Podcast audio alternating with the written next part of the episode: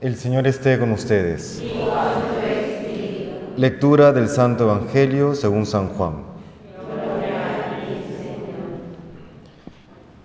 En aquel tiempo dijo Jesús a sus discípulos, Este es mi mandamiento, que os améis unos a otros como yo os he amado. Nadie tiene amor más grande que el que da la vida por sus amigos. Vosotros sois mis amigos, si hacéis lo que yo os mando. Ya no os llamo siervos, porque el siervo no sabe lo que hace su Señor. A vosotros os llamo amigos, porque todo lo que he oído a mi Padre os lo he dado a conocer. No sois vosotros los que me habéis elegido, soy yo quien os he elegido y os he destinado para que vayáis y deis fruto, y vuestro fruto dure.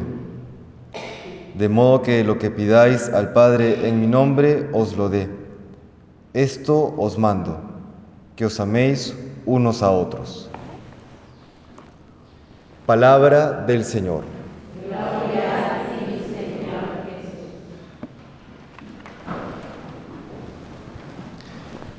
El día de ayer comentábamos cómo la manera de amar a Dios será a través de la guarda de los mandamientos. El día de hoy, que es la continuación del Evangelio del día de ayer, el Señor termina de redondear y planificar la idea. Ya no consiste solamente amar una guarda de los mandamientos como pudo haber sido también en la antigua alianza, sino más bien ahora lo vuelve mucho más específico. Nos dice, ámense los unos a los otros como yo os he amado, como yo los amo. Es un mandamiento nuevo, ya no es solamente la antigua alianza, ahora es Jesucristo quien se pone como referente para este mandamiento del amor. Por supuesto, esto solamente lo puede hacer Él porque es Dios. De otra manera, sería una pretensión terrible el, dar un mandamiento de esta manera. Y esto hay que tenerlo presente porque a veces eh, el, el concepto mismo de amor en el día de hoy está lamentablemente deformado. Se expresa el amor una, por ejemplo, falsa misericordia, el dejar hacer lo que quiera. Se expresa con el término amor la fornicación. Se expresa con término amor solamente sentimientos mm, dulces, y se le priva de lo más real y de lo más importante de lo que es el amor. Es la capacidad de incluso dar la vida por el otro en búsqueda de su bien. Y acá hay algo que no puede faltar en la noción de amor. Cuando decimos, como decía Santo Tomás, ¿no? definiendo el amor, eh, buscar el bien del otro en cuanto otro, en el término bien implica, está implícito la noción de Dios. Porque para amar a alguien, para desearle bien a alguien, hay que saber cuál es el bien de esa persona.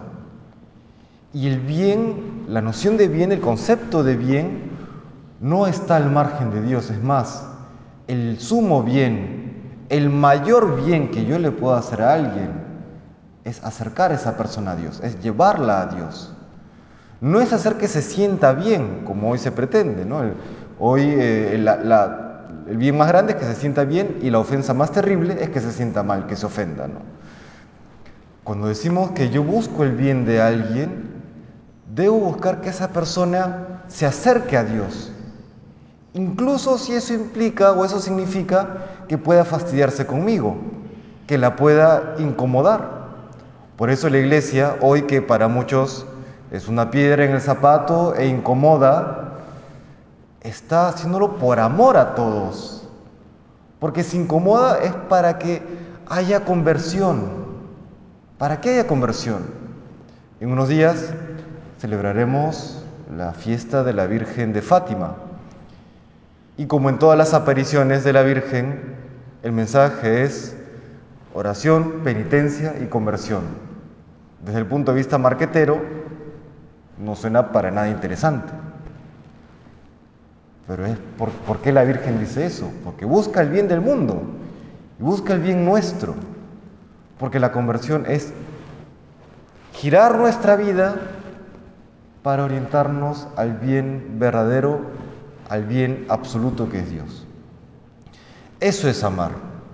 Y eso es amar como Cristo nos lo enseña. Él dio su vida para que podamos llegar a Dios.